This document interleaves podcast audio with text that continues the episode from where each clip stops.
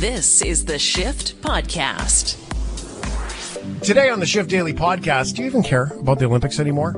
Our shift heads weigh in on that conversation. Are you okay with hot dog buns being equal to your wieners? Life's real hard, right? And this is one of the hard things. Plus, it goes a little sideways, as we do on the shift. How about post-prison proposals? We fight wildfires with Wayne Coulson of Coulson Aviation and Coulson Air Tankers. What do water bombers do today? How's the technology work? What obstacles do they face in Canada? And the International Dispatch, we touch base with Chris Gilbert, live from Tokyo, Olympic-level COVID-19 drama. Plus, because it's the shift, some drunk buffaloes. Do you even care about the Olympics anymore? We have a big, long list of text messages here and some comments and then some pieces for you here. So do you want the Olympics? Do you even care at this point? Trucker Kevin says, I care and want Hawkins Cheesies and cheesecake more than the Olympics. Yeah. In all fairness, though, cheesecake and Hawkins Cheesies are very, very good. And you could argue they are close to being the color gold. Close. So it's kind of like your own edible gold medal. So win-win. That's a stretch for the glasses half full, but I accept it. Well done. Thank you. Hi, guys. No, the Olympics are a joke, and I wish they would get canceled forever. They are full of greed and politics. Thank you, Scott, in Calgary for that one. Greg says, move the Olympics here. We can handle it. It's just a few time zones for the athletes. Just get ready for folks who don't want to go back home. Ha ha. From Greg. I don't know if that was the tone of his ha ha or if I was just putting myself on his text message, but I'm just trying to interpret. I don't know. Would you take them back in Vancouver? I know, like in Calgary, it was a lot of money, man. It's a lot of money lost, and maybe there's a Calgary-Vancouver hybrid thing in the future. Some of the old facilities aren't even big enough. This is just an anecdote that someone told me from Canada Olympic Park, but even the old ski jump, which is particularly iconic on the western skyline of the city, there's a zip line they use for the ski jump now. They can't even use it anymore because today's jumping and technology goes so much further, they would land where it's flat, is what I was told. So things have changed so much, they can't just reuse the old stuff. I don't know, man. Lloyd in London. Yes, I care about the Olympics. The beer-drinking Olympics. I train every weekend. Thank you, Lloyd in London. I like this text message. It actually got cut off. It's a little long, but it got cut off. But I'll get the part that's there. I think we'll get the basics here. RE, the Olympics. Hi, Shane and Shift Crew. I like watching the Olympics. Not all the events, but some. I think it's an interesting way to see how humanity evolves. Old records are broken, and new ones set the bar higher. In some cases, literally, actually. For the most part, I feel it's a worldwide distraction from what is truly important, what's going on around the world. Also, it frustrates me, to be honest, and angers me that it always puts the host country of the Olympics in major debt. And that's just it. It's so expensive. How can they keep adding sports to make it more appealing for a current audience? At the same time, it doesn't seem like anybody wants to make it cheaper. 877-399-9898. Let's go to Jim, who's in Vancouver. Hey, Jim. Hi. I'm all for it. What are your thoughts, Jim? Do you even care? You're all for it. I'm all for it. Most people don't understand how much the Olympics and the IOC gives back to sports, including sports not on the medal programs. You just said something about they keep adding more sports to the Olympic Games. They don't. Mm-hmm. They excuse some sports that aren't very happy when they leave, but there's a limit to the number of sports, and there's a limit to the number of athletes, and there's a limit to the number of people like coaches who can come, and they established that limit years and years ago because the Olympics got too big for even a country like the United States to handle. The limit is 10,500 athletes. So that's the first thing. The second thing I hear is the love that some people have, and I can't blame people who are feeling frustrated during COVID for thumbing their noses at something that looks like a great big monument to superiority. But the IOC and the Olympics really are, I think, superior. The people who run the IOC aren't monks or anything, but they are, I can tell you this for a fact, they're very experienced athletes and they're very experienced business people who devote a lot of time without making a lot of money at it for themselves to produce a lot of value for large numbers of the world's athletes. And they do that more than any other organization. They're not a for-profit outfit, and what they get, they by and large distribute out again. The talk about monetizing the Olympics and trying to just do some simple sums and saying, oh, look, more was spent than was taken in, it's always misleading because every Olympics galvanizes huge numbers of people worldwide into taking up sports they see in the Olympic Games. And if you ask any sport leader, for example, any sport leader at Sport BC, what happens in Vancouver or around the province or wherever during the Olympic Games, they'll tell you that immediately enrollment in all sports programs soars.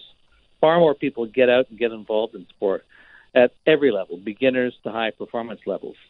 And finally, when you want to talk about the facilities, nobody these days would be without the Richmond Oval.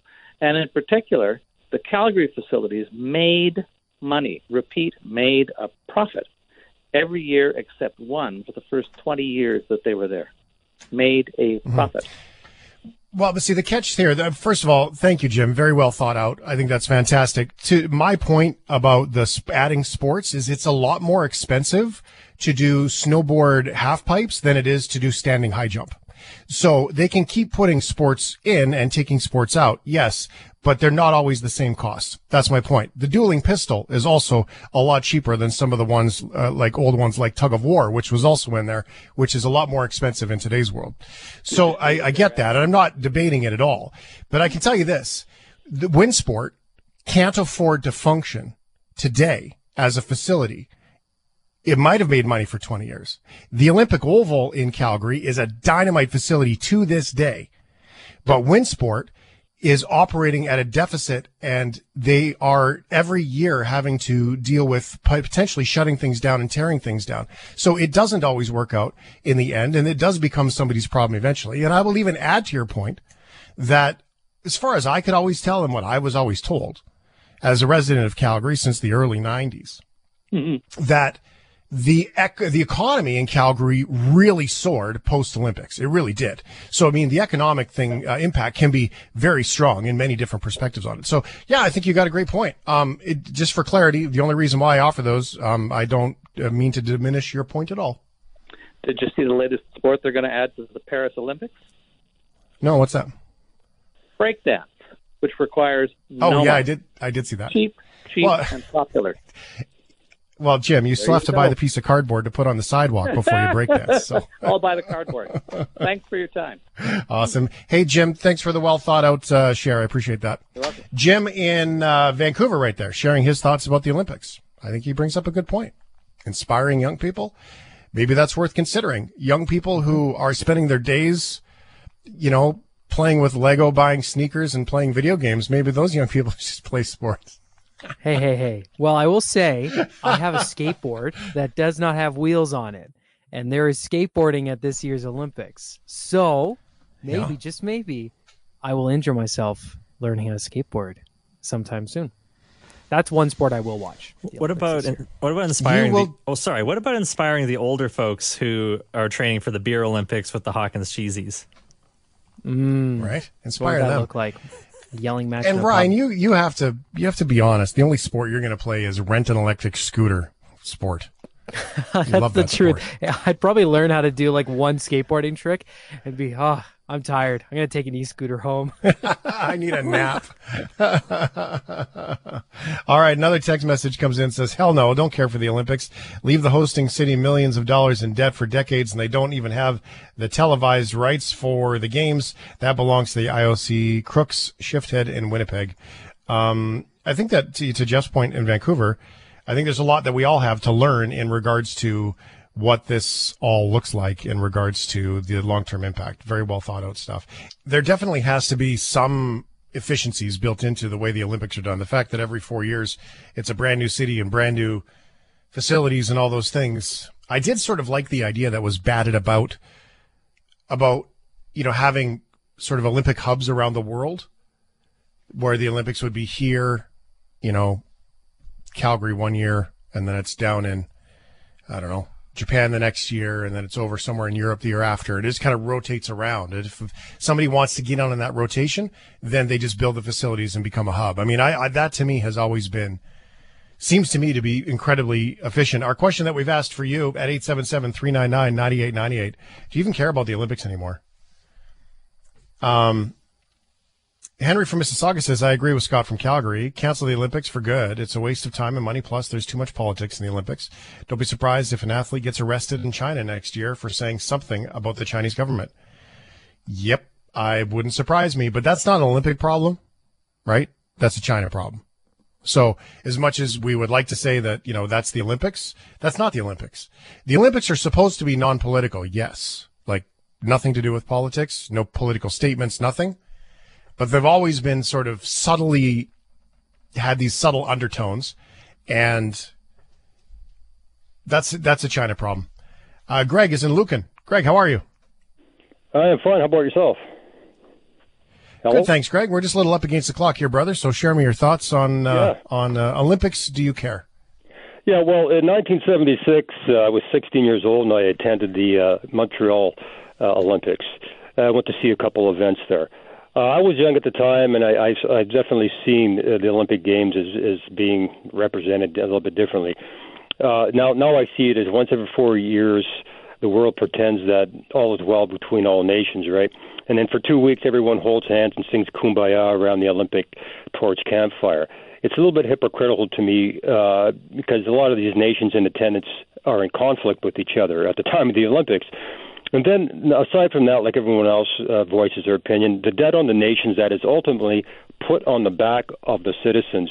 And for me right now, in the world we live in, I say take care of your people first, every nation, before you commit to having these games, okay? And furthermore, fix the world so when the world gets together at the Olympics, it's actually a statement of what it should be, world peace, everybody working in unison. Right? That's the way I see it. So, thank you very much, Greg. Okay. Well, I think that's the intention, Greg. The intention is to take those these moments of conflict and they get set aside in the spirit of sport. I mean, so to your point, I think that's what they do try to do is they try to set aside that. And geopolitics doesn't mean all the people hate the people. And you know, so maybe that's the example that the world needs is that the Olympics are there. Thank you very much for the phone call, Greg, 877-399-9898. And, you know, fix the people and fix your countries. Yeah, I'm all for that. We do sit in this place, though, where that's our responsibility as constituents, right? We need to vote in the governments.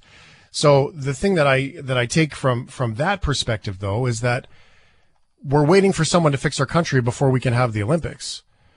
Which I would suggest would be the other way around. Not to debate, Greg. I just see it a little differently, buddy. Is that the Olympics could set the example of what international relations could look like, and it's our job as citizens to fix the country anyway. And we're not. We slough it off on the, you know, the politicians to do it, and we wait for them to fix it for us. So I don't think that that's even possible. Although I fundamentally agree. How beautiful would it be, Greg? And I think this is where you nail it.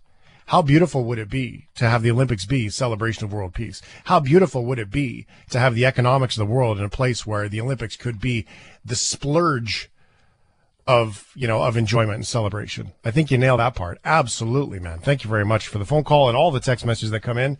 I care about the Olympics about as much as I care about Justin Trudeau. Another text that comes in. Olympics doesn't have nice hair. Just saying. God, that's it. For all those, all the text messages. Good. I got them all. I was thinking that I'd skipped a couple there. I like the idea of them being in Athens always. Well, that's not a bad idea. I mean, I don't know what Athens is like for downhill skiing. That's problematic, isn't it? Yeah, they got the summer nailed, but you go to maybe pop over to Switzerland on a flight, do it there. In Athens. Average temperature in Athens. In December. About 20 degrees. Hmm?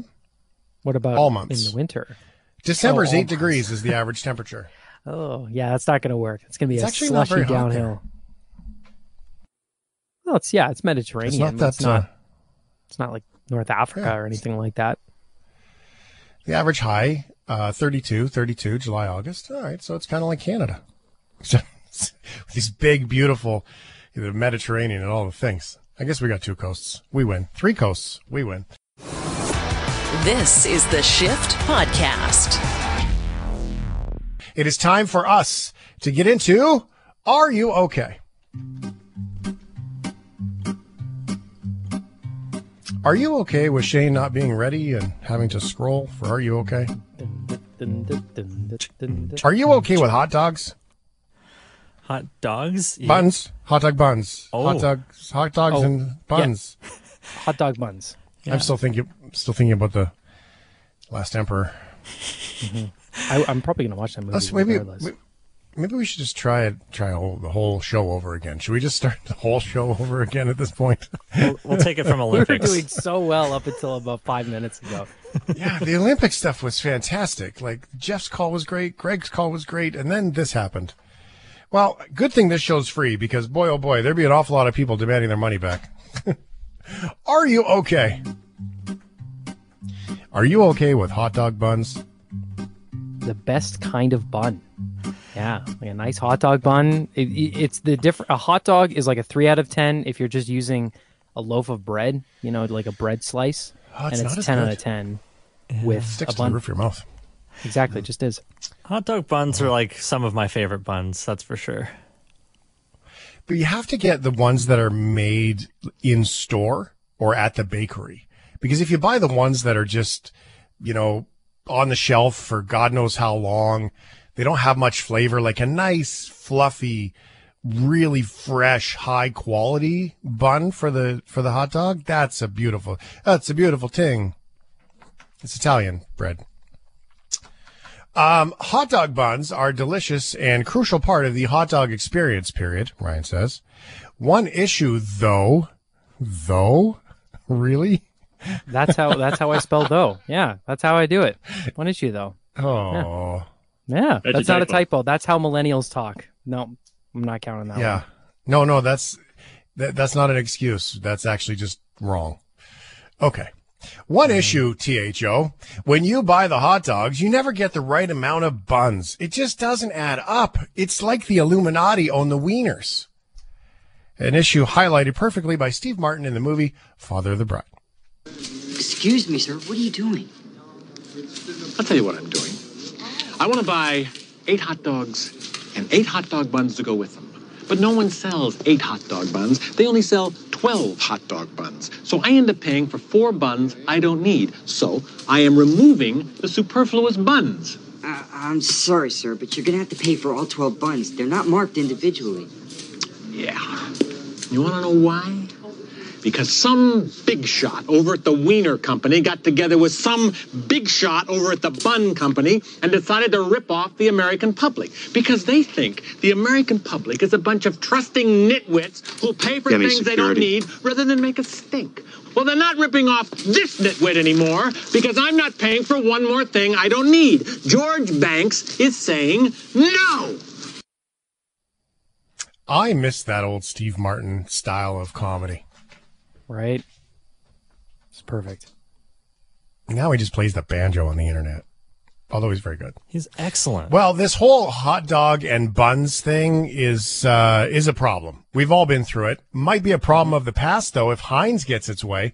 Heinz Ketchup Canada says in a new video, they have heard your cries and the cries of the internet. The hot dogs are sold in packages of 10, while there are 8 buns to 1 bag. What am I going to do with 2 leftover hot dogs? Make it make sense. Make it make sense to me. I want the number of hot dogs in a pack to be the same. Well, the Heinz company, the company hasn't started an online petition. Has started. That's a typo. There you go. That's a typo, though. That's a typo. That's an integral part of the story. That's a big typo, and it's still a correct word, just wrong word. Yeah. The company has started an online petition urging Big Bun and Big Wiener to get together to put 10 hot dogs in a package and 10 buns in a package. Oh, we're 13. There are over 12,000 signatures. According to CNET, the National Hot Dog and Sausage Council says only children should eat their hot dogs with ketchup. Clearly, the National Hot Dog and Sausage Council are run by people with no taste. Big Bun. I'm literally quoting them. It's in the video. It says that. I'm laughing because I'm 13, but that's exactly how it's written. It is. That is exactly how it's written. Is there an actual conspiracy? An actual National Hot Dog and Sausage Council? Yes, though? There is. There is in America. Yeah, there is. Wow. And in Canada too. Mm. But the ketchup is necessary on a hot dog. Ketchup and mustard. I don't get that. See, I'm just a mustard guy. Just give me the mustard. Me too. Yeah. Less sugar. Good for you. Unless you're allergic to it, then not good for you. Are you okay? Are you okay with popping the big question? Yeah. It's a pretty, important part if you want to get hitched to your beloved. Well, it is something you're supposed to ask for in advance. You're not supposed to just assume. Say, by the way, we have plans at 2. Wear a dress. Yeah, make sure it's white. Just eating hot dogs one day and then just... A hot dog wedding. Go. I'll serve hot dogs at my wedding. Honestly, why would anybody want like a big fancy buffet when I can just say, hey, here's 300 Costco hot dogs. Thank me later. Barbecue. Oh, we can answer that question for you as two guys that have been married once before. Because you go, this is the politics of the wedding, right? The value of the gift you give is the value of the dinner you get. So if you're going to a place that's serving hot dogs, you're getting dollar store gifts. If you're going to a place that's got a big fancy dinner for you, then you're going to get the nice gifts. So people are that shallow. They're like, I'm not giving them a nice gift. We're only getting hot dogs and salt and vinegar chips for supper. Just call it an American-style buffet. Well, it's true. Everyone loves a good proposal story. This one is definitely unique. One man, surprisingly, not from Florida, proposed to his girlfriend just minutes after being released by police. Seems like an opportune time. Here's more from ABC7. Down on one knee in the middle of the street, Keegan Castile proposing tonight outside Chicago Police District 18 headquarters. This strange twist on the near north side coming about 2 hours after the Iowa man bonded out of Cook County Jail. Why you brought these guns to Chicago? The 32-year-old is charged with 2 felony counts of aggravated unlawful use of a weapon after authorities say they found a loaded rifle, a laser scope, and a pistol inside his Lakeshore Drive hotel room on July 4th. Tonight, Castile with no explanation. You have anything you want to say? But after an outfit change and a stop inside the police station, Castile making this gesture. A child calling out from this SUV's back seat. Mommy! Castile then getting in the car, driven away by his brand new fiancée after a proposal they're sure to remember. On the near north side, Jesse Kirsch, ABC7. It's like the kid was warning the mom. Yeah. So the girlfriend was also in the hotel room with the guns, and the kids were too. Prosecutors say Castile has an Iowa gun permit. Judge Navarro told him, clearly we are not in Iowa, and noted that the weapons found in the hotel room are now in police custody. Hey, whatever, man. Love's love, man. Love doesn't matter how long you're locked up for, man. Doing time. Love is love. It's love. And guns. And guns. Are you okay?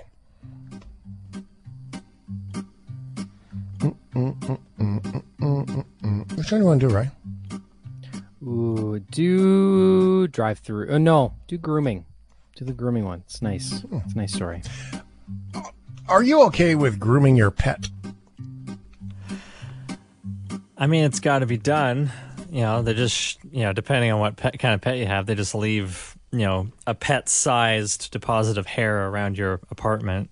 Mm-hmm. Mm-hmm. I like the videos of the dogs screaming when they're getting their nails cut, like, but they're overreacting.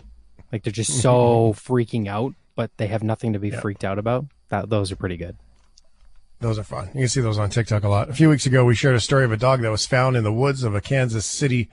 That dog was abandoned and was found with 6 pounds of matted fur on him. It was lost for a long time. Luckily, he was rescued, as CNN's Genie Moose, our very favorite of all of the genies of the world. That hairy dog has a new home.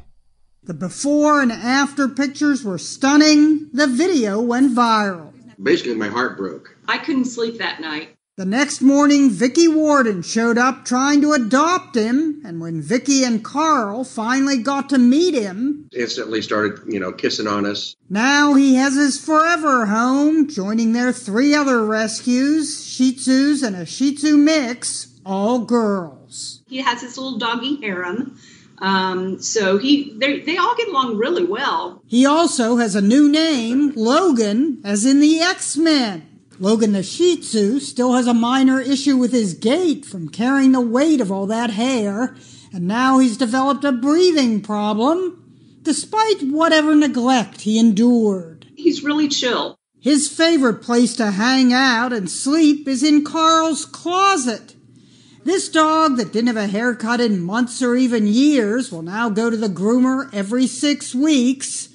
Logan has a quirk that his owners find endearing. It's how he wags his tail, probably due to how the hair weighed on it, instead of going back and forth. So he basically wags one way. But it wags a lot. We're hoping this is a tale with a happy ending.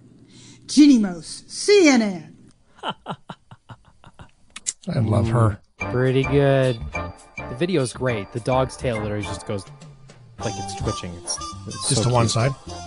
Yeah, that's fun. The 6 pounds of fur was on him, and it was a lot. Like, it was nasty. Now, that video was posted to TikTok, and here, you want to see the benefit of TikTok, because we've had some TikTok guests on, the impact of TikTok. That video of that dog with the hair, 30 million times it was viewed before he was adopted. Jeez. So, pretty cool stuff.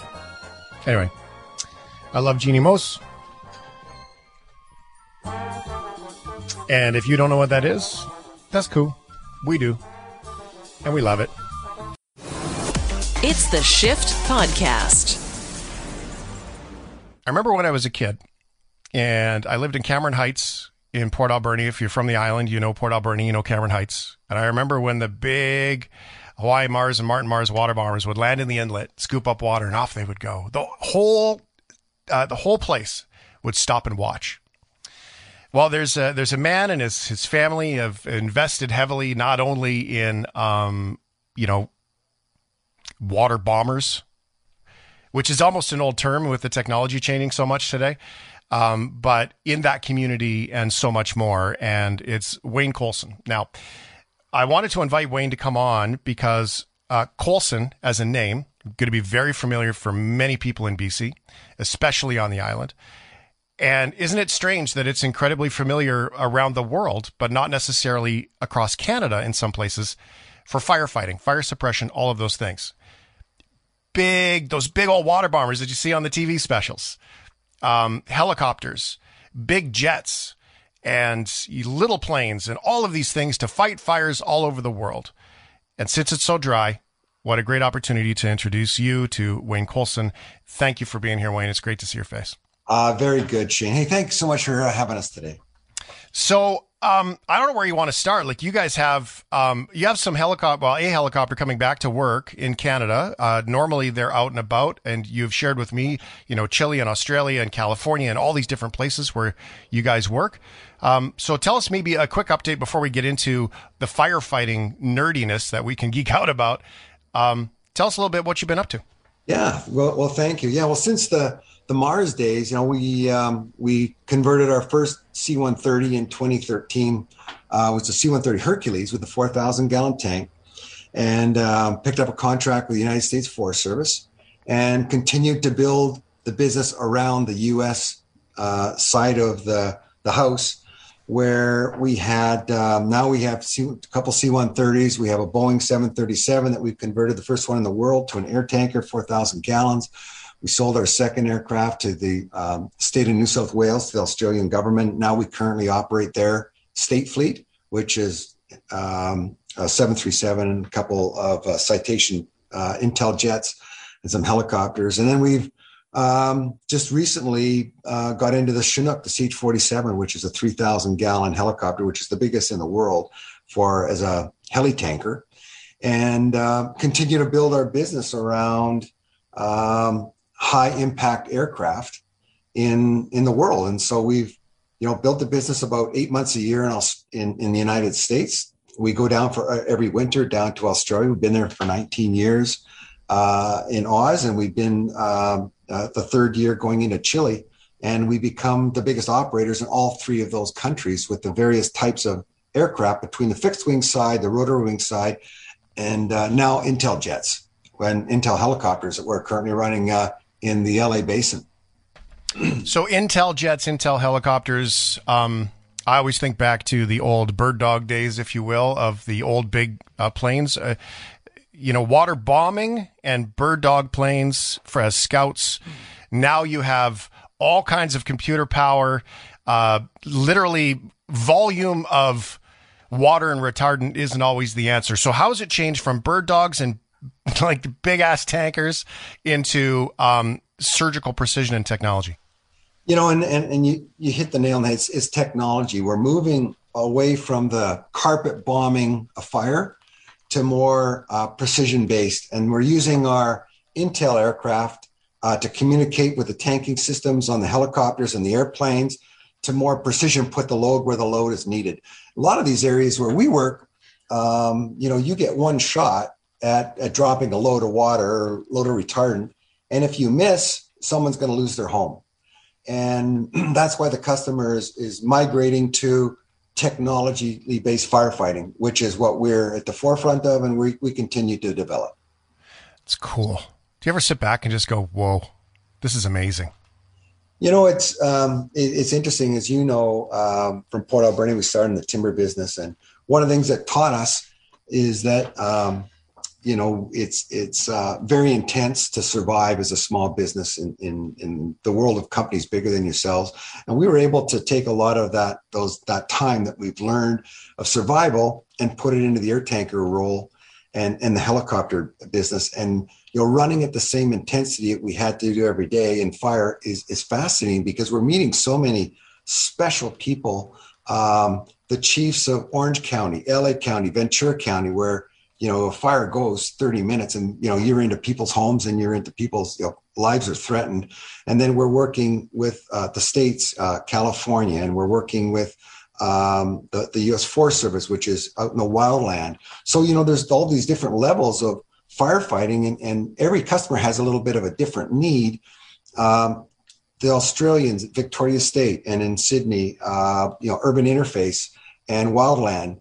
And so it's been a real learning experience. And to take all that information in, and when we're running, we're the only helicopter air tanker company in the world that runs both.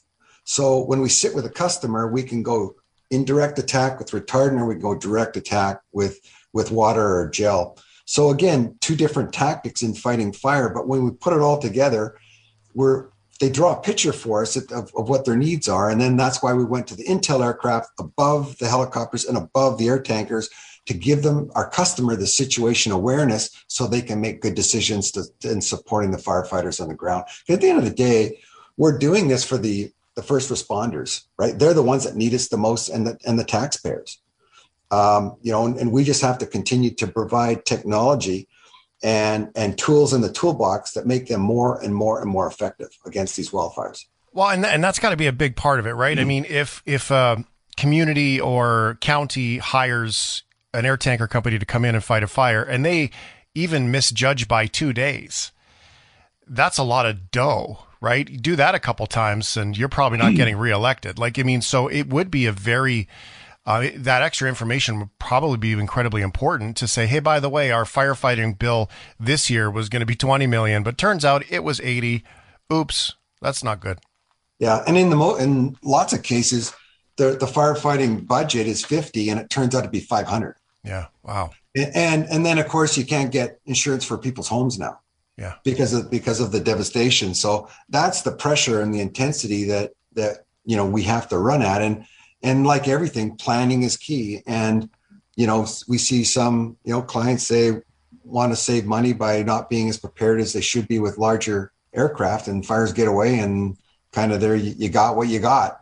So how we've kind of looked at the business is, you know, we have a saying, you can't manage what you can't measure. So we've been able to increase our effectiveness in wildfire because we measure ourselves. We take lots of video of our performance and we measure our flight crews and we train with the flight crews.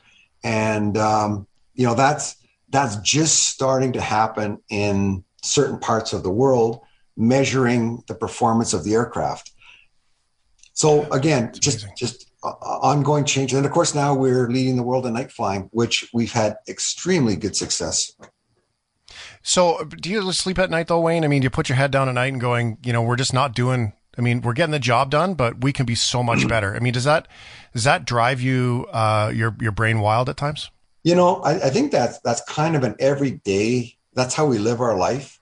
Like, it's just not good enough. Every time we lose a fire or, you know, there's people wake up in the morning and you see in the news, yeah, we didn't know where the fire was. Well, okay. You know, what kind of technology is needed to predict where a fire goes? Right now, our program in the Los Angeles Basin, we have the super heavies, one with Orange County, one with LA County, and one with Ventura County. And we dump fire maps into this, it's called the supercomputer in San Diego University. And it's a fire prediction model. And so we drop a map and within 5 minutes, we get a map back into the aircraft where the fire is going to burn every 30 minutes based. And it takes from 400 weather stations in the LA Basin, sucks data, and it blows it into a fire prediction model. So from an incident commander, he knows where that fire is going to go. So, you know, we're making great strides in, you know, certain markets around intel and how to be better and faster and quicker for the taxpayer at the end of the day that's going to benefit. Last summer, I went camping in Penticton, and that fire was burning across the lake, Skaha. And, you know, you could see it over there. And ironically, you drive by the Penticton airport, and there's three big tankers sitting there. And then all of a sudden, they take off, and you're kind of thinking, oh, maybe something shifted. Everyone goes to the lakeshore to watch them go over to where the fire is. Well, sure enough, they turn north, they go fly somewhere else. And they went and take care of whatever they had to take care of, and then they come back. I mean, we have one of our main contributors here on the shift. He lives in Penticton, actually a couple of blocks off the water there. And that was very stressful for those people in Penticton. I'm sure everyone around Kamloops, what they've been through in the last few days, clearly Lytton, Lillooet, what they've seen. And there must be room for private enterprise to support. I mean, you as a business owner, it's your risk, right? Like, you have to fill the whole year full of income and clients. But at the same time, there's got to be a way in Canada we can use private enterprise and that kind of private capital to be able to reduce risk and be better at this. Well, they do. I mean, the government has now hired one of our aircraft. We phoned the government after the sad situation here up in BC, and we called them and said, hey, we'll pull it off and bring it home if you need it. So they needed it, which was great. But we're not just one aircraft. I mean, everything is about preparedness and tactics and strategy. I guess the question is what is the preparedness? What is the strategy when you know, bad things happen? That's really the question, right? Yeah. Tell me about the nighttime stuff, because that to me sounds the most amazing, because I remember in Penticton last summer, there was an awful lot of talk about, okay, well, this is the report until, you know, sundown, and then everyone goes to bed. And then in the morning, it's like, well, how did we do? That seems incredibly quite the gamble in today's world. Yeah, well, it's a pretty cool story. Actually, in Port Alberni, I remember in 2009, there was a Black Saturday event in Australia where they lost 170 odd people perished in a matter of 12 hours. And we were there we had 4 aircraft on those fires. And it was a stressful night. Everybody was 911. A lot of the fire, the telephone lines, of course, and the communications were down, and they needed support during the night, and there was nothing available. We came back, and my son and I, when the aircraft got home from Australia, we went and started playing out in the Alberni airport, you know, 11 o'clock at night, looking at, you know, what could we do? And could we, you know, could you see with night vision goggles? Could you actually, what could you see? What couldn't you see? We found out that you couldn't see spot fires. So we put on the camera on one of our helicopters, we put a laser. So we shoot a laser beam the size of the car that the NVG goggles can see. And that's how we communicate. So we built a system into 2010, 2011. And we had done about 15 different trials internally before we went to a customer. We tried to get it on with BC, but they weren't interested. So we went to the Australians, and they picked us up. And 2016, we were the first private company in the world to fight fire at night. We got approval to run our program, and we've had great success in Australia. We then pitched it to Orange County. In 2019, they brought us back and put us in Orange, and we had some great saves in the middle of the night. You know, drunk driver hitting a pole, Santa Ana event, 3 o'clock in the morning. We were there at 3:15, and we caught the fire, which was the good news. The fire prediction model was saying by 6:30 a.m. it was going to be 2,200 homes and 4,800 people were going to be affected. So it was maybe a massive fire, but we caught it. So, and that's what drove us into 2020 and 2021 now, where we had documented evidence based on the intel that we provided using the supercomputer out of San Diego. You know, there we are at, you know, 5:30 in the morning. We're done. We're heading home. Nobody knows what happened. And the prediction was, you know, we were going to be burning up a whole lot of chunk of Orange County. So that was what propelled that going through the counties and the chiefs and the politicians, drove the current program we're into the basin now, where, you know, it's hit it as hard as we can, as quick as we can, with everything we got. And that's the program 24 hours a day we're running down in the LA basin now. And I'd imagine the old mentality was, well, we'll bring in the big ones if we need them, as opposed to, you know, let's just get at it. That was the philosophy difference here in British Columbia. You know, the reason that the Forest Service, McMillan Bloedel at the time, brought the Mars in, because they wanted to hit the fires quick. And they didn't have the air support from the province at the time. So they funded them privately. And of course, with timber, you had a lot to lose, right? And that was always the philosophy here on Vancouver Island, is no matter how big the puff of smoke was, go dump, you know, 2 Mars loads or 14,000 gallons on it as quick as possible. And that's what drove the success of the program for so many years, versus, you know, let's have, you know, right now you see a puff of smoke, they send out an airplane, and then they dispatch a hand crew, and then they send out an aircraft, maybe or maybe not. And then you have what you have. And then, you know, those can turn into campaign fires, which is really frustrating for the public. So that's just the difference in tactics, right? The people down in the LA area, they're more onto the Mars. If it's a puff of smoke, it doesn't matter if it's a cigarette or if it's campfire, hit it with everything we got, because if it gets away on us, it's going to affect a significant part of people's lives. It's amazing, the work and taking it on. And I will also acknowledge the amount that you've kept the investment in Port Alberni with teams and everything else, which is pretty cool for that community too. Are the flying now? One of the last time I was there, which is COVID has my timeline's all messed up. You had one of them out of the water and was blue, and it was parked, and you still had one of the flying boats in Sprout Lake. Is it still in the lake? No. So we pulled it out, and we haven't flown it since 2016. You know, we have a couple of guys that tinker away on it because we're still not sure, you know, what we want to do with the aircraft. I mean, the one machine is in immaculate shape still, and we'd love to do something with it. I don't think it'll ever fight fire again. Now we've moved on to high-powered aircraft, you know, C-130s, 737s, you know, that can go fast. You know, we'll have the 737, the ones in Australia. You know, we'll take a load of retardant from Sydney all the way to Perth, which is like from here to Toronto, do a couple of drops, and then come home at night. Wow. I mean, these, you know, they're these aircraft that we've developed are just as impactful because they're just so darn quick. Yeah. So the Mars, but now if you had a fire in the lake, you'd want the Mars. There's nothing that'll touch it in the planet. It'll put as much water. And I think that's what happened in the old days, right? Because the relationship between the Mars program and the BC government was like the Hatfield and the McCoys. It was never a coherent relationship. It was always combative to a degree. And, you know, we thought when we bought the program that we could, you know, we could bring it around to focusing on, you know, performance-based operation, and we just couldn't. Those past days couldn't be repaired, but they were amazing airplanes. We had them in the all kinds. We had them in Mexico. We had them in California, and you know, we just they've done some great work in their day and taught us a ton about what to do and what not to do. Is there a possibility of any air shows in the future for those old boats? That would be one of the options we're looking at is air shows for the Hawaii Mars. That would be, you know, there's like 24 air shows in a row down in the U.S. that we've been looking at that program. The good news, Shane, is we're so busy, you know, around the world building, you know, aircraft, and the customers are liking the product. They're loving the technology that we're developing here.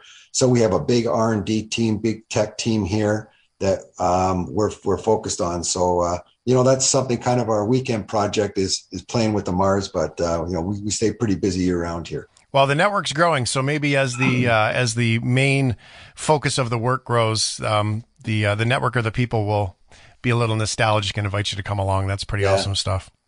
I really appreciate the time, Wayne. It's great to connect again and to have this, and thanks for sharing a little bit of this. And the invitation is here to continue to do so on the shift, by the way. I would love to, as you guys do more.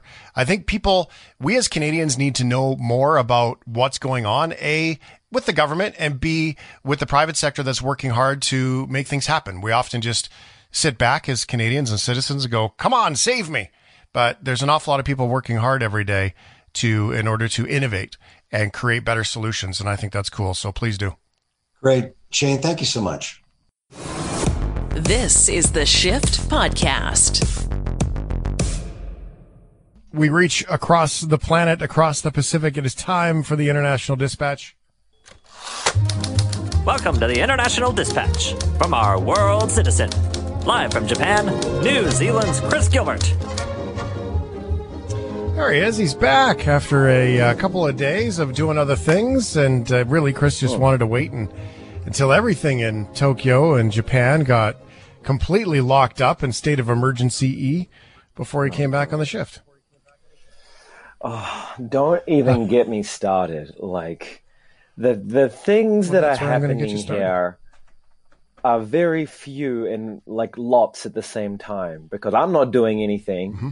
And but like, honestly, like there was a poll, I think, done about the new state of emergency, which is coming up on July 11th. I think it's starting, and it's going to go to August 22nd. So it covers the entire Olympics. And I just asked people, you know, how much faith do you have in this, pretty much. And 80% of respondents said they don't care anymore. 80% of people in Tokyo, or at least, are just like they're over it, because it's been so ad hoc. You know, like we had a state of emergency over the New Year's period when the numbers were about 2,500 a day, and then they went down to 300 or 400. Then we had a couple of weeks off, and then for about 2 months throughout spring, there was a state of emergency here, which was really long and brutal because everything closed really early, and there was no alcohol or anything, so you couldn't go out and drink. And then we've had a slight relief from that for a couple of weeks, but the relief has had these ridiculous rules, which is like you can only drink alcohol in pubs between 5 and 7 o'clock at night, and you can only drink it by yourself or with one other person for a maximum of 90 minutes. This ridiculous like nonsense. And then after all of this, to only have like the government be like, oh, whoops, our bad, the numbers are going up again, another state of emergency again. And you can tell I'm a bit ranty about this because I feel like ranting. But the thing is, right, that it's not like, you know, Australia where it's like, we've got a cluster of 20 cases. Let's lock down and stamp out those cases, right? It's not even like the UK, where the UK is, you know, you know, goes back into lockdown every now and then to stamp out cases. There is no public health response going on here. It is solely about trying to lock people up at home while the Olympics are on. And I think people now in Japan have realized that, oh, this is not in our interest. This is not actually for us. This is not to keep us safe. The government is not trying to keep us safe.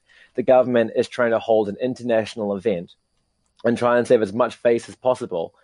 And I think that's been reflected not only in that poll that was in the news, but also in the local, the Tokyo local elections, which were held here last week, which was kind of embarrassing for the federal government. When you say state of emergency, I mean similar to like what we expect is like a lockdown here, I suppose, right? Restrictions, lockdown kind of thing. Basically, they're just a different terminology. Yeah. I mean, I think here there's instead of like a top-down approach, you have to take a somewhat self-regulated approach to things. So I think for Tokyo, you have to understand. I think to begin with, that Tokyo is a working city. Like a lot of tourists come to Tokyo and they're not really sure what to do, you know, because it's not like a very fun city. It's a working city. And so the fun things to do are to eat and drink. Like that's really it, is you go to izakaya and you drink a lot. And I think coming up is the summer holidays, which is a huge deal in Japan. There's a huge number of festivals and fireworks and traditions and everything that goes on at summertime. It's a huge part of their annual culture. And so what the government is effectively saying is that's all canceled. Like you can't go out and have a drink after work. You have to hold on longer. You can't socialize. You have to hold on longer. You have to cancel your holiday plans. You can't travel. You can't go to your local festival. You have to continue to self-regulate. You have to continue to limit your behavior. Meanwhile, all of the people that are coming into the country, they're fine. You know, like the 11,000 athletes, you know, I think, you know, a lot of who already have tested positive for COVID. I think 2 people working at the Olympic Village have tested positive for COVID. I think the first non-athletic staff member has come into the country, has tested positive for COVID. You know, that's fine. We can hold that event, but, you know, Rock in Japan Festival, a lot of the summer music festivals are canceled, local summer festivals are canceled. So I think it's just like continuing the grind, you know, it's discontinuing it and effectively punishing the public, and locking them up to, hold an international event, which nobody wants. Yeah, well, isn't that the question? So we're going to push pause right there on this, and let's get this pack from Global so we can get the storyline about what's going on from exactly that, the no fans thing, Chris. So competitors at Tokyo are going to miss out on being there. Delta COVID-19 variants reported as spreading through the city. Crystal Gomansing looks at how the ban could affect the athletes and how long this state of emergency in Tokyo could last for. A warm welcome for British athletes arriving in Tokyo, but their Olympic experience will be like no other.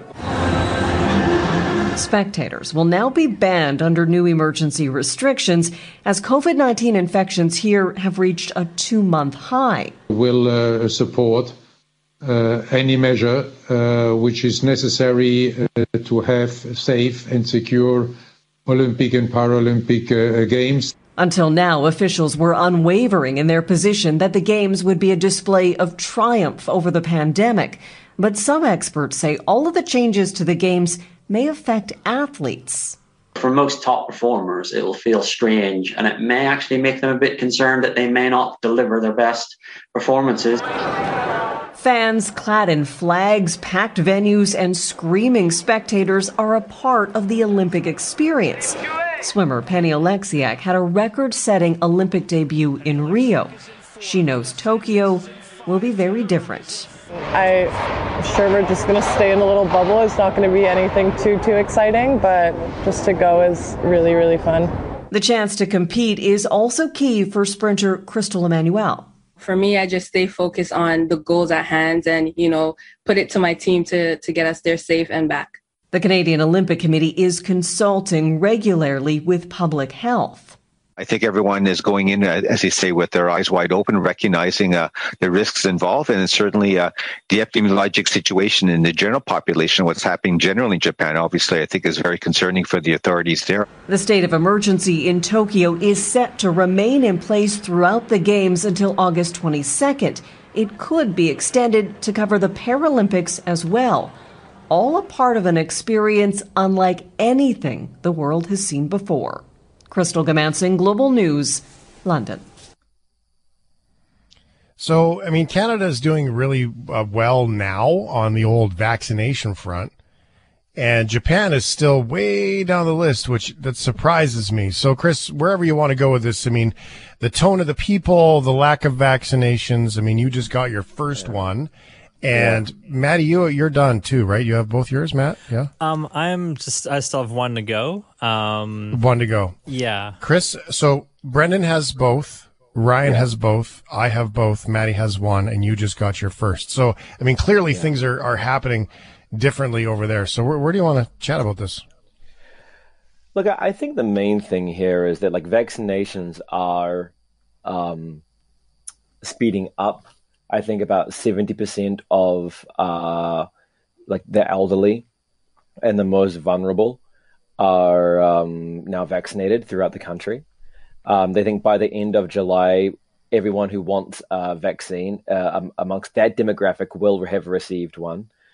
I got mine earlier than most of the general population under 65, just by luck of happenstance. And I'll be getting my second one in a few weeks. But I think, I just want to say, like, I think for my only real thought about this is that my heart kind of goes out to, like, not me, but, like, the people of Japan have been dealing with this a lot longer than even, we were in Vancouver, because I was in Vancouver when the pandemic started in Canada. I had to remind myself this is a national show. Sorry, Shane. But, yeah, like, in Canada, I was in Canada when the pandemic started. But, and in Japan, everyone's been wearing a mask every day since February 2020, and they've been wearing that. If they're not in their own house, they've been wearing a mask. They've gone through, it'll be their second summer of 35-degree days, wearing masks. And I think what you're effectively seeing is people are being asked to continue to not have a life, even as vaccinations increase. The general risk becomes more safe. I've seen, like, in Canada, a lot of my friends back there on Instagram. It seems like there's a weight lifting off the country slowly, and pocket by pocket, people seem to be enjoying their summer a little bit, and that grind is kind of wearing off. I think, hopefully, for a lot of my friends back in Canada, but I think, for Japan, the government is continuing to ask them to keep it going for the Olympics and for the Paralympics, for which is not to keep them safe anymore, but to, I think, make an event which nobody really benefits from, apart from the athletes and the organizing committee, but nobody here benefits from it, really. So... I think until the state of emergency was announced, everyone was starting to get to the point where it was like, okay, the Olympics are definitely happening. Let's try and be happy about it. Let's try and be positive about it. Let's try and enjoy it. I like the Olympics, right? But then they lift it, and then they drop it again, and the state of emergency, and I think everyone's just broken. Yeah. It's like, if you have a parent that abuses you, it's like you stop trusting them after a while. Well, and that's kind of what it feels like, that's for sure. So Ryan and I were just talking about that before the shift started was, I don't know how much longer the trust is going to be there. So just to give some scope on numbers, there are more people in Japan than there are in Canada, and that's the determining factor here. 52 million doses have been distributed in Japan, 40 million in Canada. The difference being is that out of 100, it's 42 out of 100 in Japan, and it's 108 out of 100 in Canada. Of course, keep in mind that that number should be 200 out of 100 based on the double doses. So, you know, there's a big disparity in all that. I know this, I don't trust this number either, but in just because I saw it, it's huge. Mainland China, do you know how many doses have been doled out in mainland China? 1.3 billion doses. And that's, they're not even halfway yet. So now, does anybody like even, is the Olympics that one topic that everyone just gets pissed off of in Japan? Or is they just let it go, pretend it doesn't happen? Yeah. Yeah, no, nobody talks about it. I mean, why would you? I mean, I think, you know, amongst my colleagues and my friends, we might, when we have it, you know, like if I'm meeting somebody, we might talk about it for like 10 minutes, but then it's just depressing. So it's sort of like, and that's sad, right? Because the Olympics, like, I watched a montage recently of like Olympic opening ceremonies just on YouTube. And I remember when I was a kid during like the 96 Atlanta Olympics and the 2000 Sydney Olympics and stuff. And I really like the Olympics. I'm not an Olympic Grinch. Like, I love it. I love seeing it. Like, usually you would never watch on TV. I never watched gymnastics and I never watched synchronized swimming. So I really like enjoy the opportunity to see these things. Right. And I think it's just sort of like, I think it's regrettable that it's become, you know, like been trying to force a square into a circle shaped hole so much that everyone's just kind of exhausted about it. So no one is really talking about it to much extent. The main thing people are talking about in terms of COVID world is, how are you doing? How are you coping? Are you keeping safe? Is your family safe? And have you received your vaccine yet? The Olympics has not really come across the radar in people's daily lives. It's more of the backdrop in which they are living their lives. And, you know, every now and then it comes into the foreground and someone shoots a water gun and an Olympic torch. And, you know, all the more power to that person. So I was going to ask you about that. Are the only water guns available in Japan the pew pew kind from the dollar store? Or because that actually, could not have been a smaller water gun. The smallest water gun, but also like the most perfect metaphor for the whole thing. You know, it's just like taking a leak on a wildfire, you know. But no, actually, the caliber of water guns in Japan is shameful, to be perfectly honest. You know, you couldn't drown a rat with one of these. Did you hear the video? Did you try? Did you hear it? I haven't heard the video. I've read the story, but I haven't seen it yet. I imagine it's kind of like the time that you know the story about that time that Australian kid smashed an egg on some government minister's head, and the government minister like turned around and punched him in the face. That's kind of what it reminded me of. Yeah, but no, I haven't heard. There's a video. Yeah, there's a video of the lady as she does it, and the guy is. I'll try to describe it, of course, because it's radio. But the guy is running with the torch, and then the lady just kind of steps out of the line and goes pew pew pew, and the guy just kind of looks at her like, "What's the matter with you?" But this is how excited it got. This is how excited the whole thing got.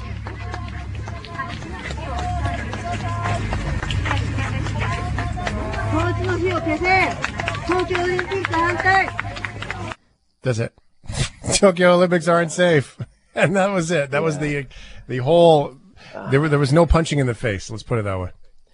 Yeah. I mean, I know I love living here, but it is frustrating for me sometimes that I've like there is huge public dissatisfaction with the Olympics. And that is, I think the main, like I think physical resemblance we've seen of all of that frustration is some lady with a 25-cent pew pew gun shooting the Olympic torch, you know. And I think Japan is an economic powerhouse in the world. I think it needs to step up, you know. I think it needs to bring out literally some big guns and, you know, bring maybe a super soaker, maybe a fire hose next time, you know, and step up its water-based protests. Yeah, like maybe even a water balloon. Like, come on. Honestly, a water balloon would be good.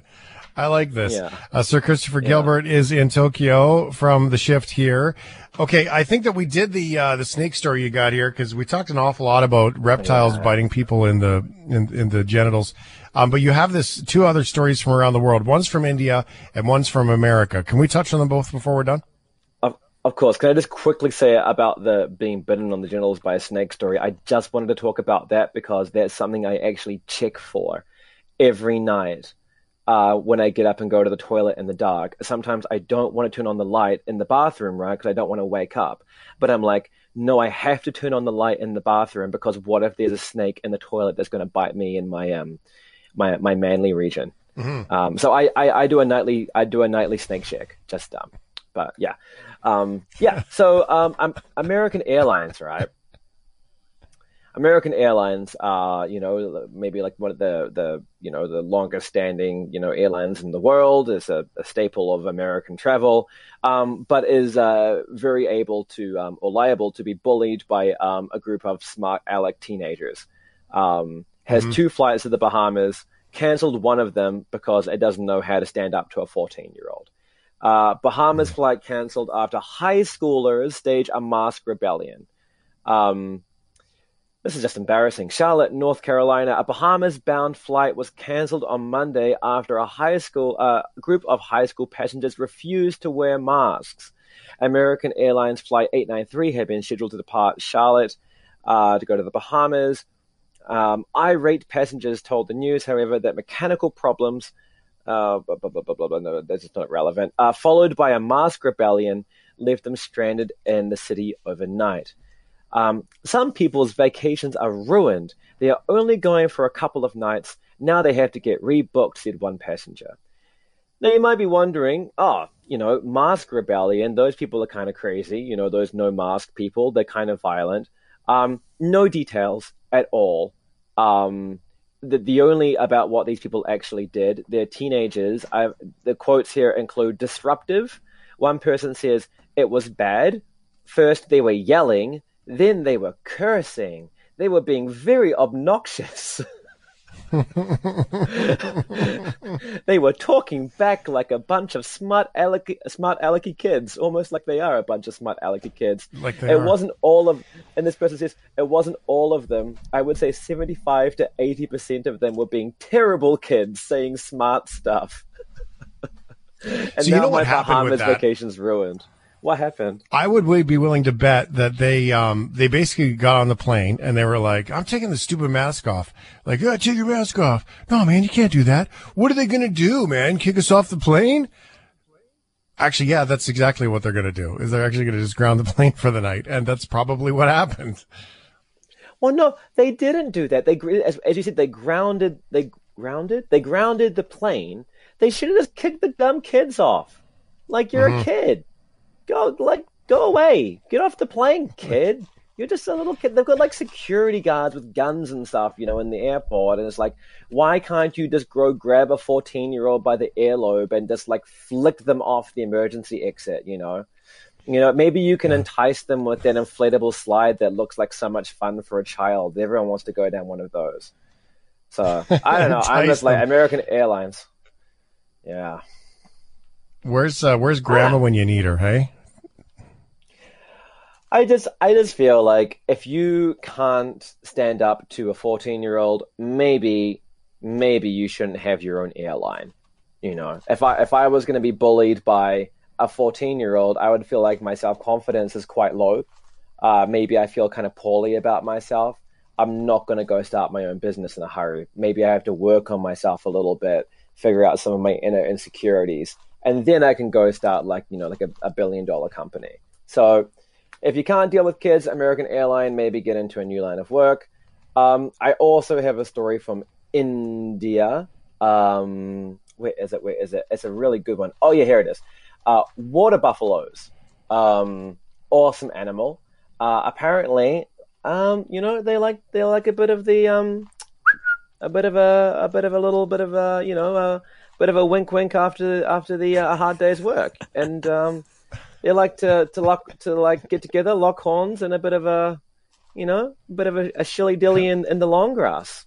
You know what I'm talking about? have a little of the sauce there after work. Is that what you're saying? That's exactly what I'm saying. They're like, look, look, you know, they're on the moonshine. And not only that, but maybe I think in a self-cognizant rebellion against their masters, got a bunch of farmers arrested. So a herd of drunk, I like drunk here, because it assumes that like the water buffaloes would not have dobbed their masters in if they were not drunk. You know, it was their fault for getting drunk. A bunch of drunk Indian buffaloes exposed a hidden stash of contraband liquor and got a group of farmers arrested. The three tipsy buffaloes are so subject. How do you know they're tipsy? Blew the cover of an illegal liquor stash in India after getting drunk from water in a trough that had hid the moonshine bottles. Police seized a total of 101 bottles of liquor from the buffalo's stable and arrested three farmers for the illegal selling of alcohol in the dry and an otherwise dry state of Gujarat. One of the farmers had called a vet when the buffaloes stopped eating and started frothing at the mouth. Oh, that's terrible. The next day, the buffaloes began jumping around. This is what the story actually says. I'm not making this up. This is insider.com. The next day, the buffaloes started jumping around willy-nilly and continued frothing, prompting the farmers to call yet another vet. That's a great story. The second vet noticed a strange smell coming from the trough and discovered that the water inside had turned yellow. The farmers told him the color was from branches falling into the water, but the vet reported them to the authorities, according to the news. When the cops raided the stable, they found bottles of vodka, whiskey, and other liquor worth about $430 tucked inside the trough. The animals probably drank the water, laced with the liquor, and so, you know, jumping around willy-nilly as their water buffaloes are proud to do after a hard day's work. Slurring water buffalo. I love it. Yeah, I'm slurring my words too. I don't know if you noticed. I'm like saying a whole bunch of words willy-nilly as, you know, I mean, it's only $430 of liquor as well. That's what I like. You know, it's like $430. That's like, that's just like one really, really optimistic night at BC Liquor for me, you know, and it's like, but it's enough to get these guys arrested. I don't know what they're playing at. Well, it's probably a lot of booze there, I suppose. So Christopher Gilbert and his slurring buffaloes, moo. Thank you for being here, buddy. Yeah, I like that. Yeah, what sound does a drunk buffalo make? We'll talk about that next week. The International Dispatch live from Tokyo will keep you up to date with the inside temperature check of what's going on over there, too. Great to see your face, buddy. We'll see you soon. See you soon. Thanks, guys. Thanks for listening to the Shift Podcast. Make sure you subscribe, rate, and review the show and share with anyone you like. Get it on Apple Podcasts, Google Podcasts, Spotify, and CuriousCast.ca.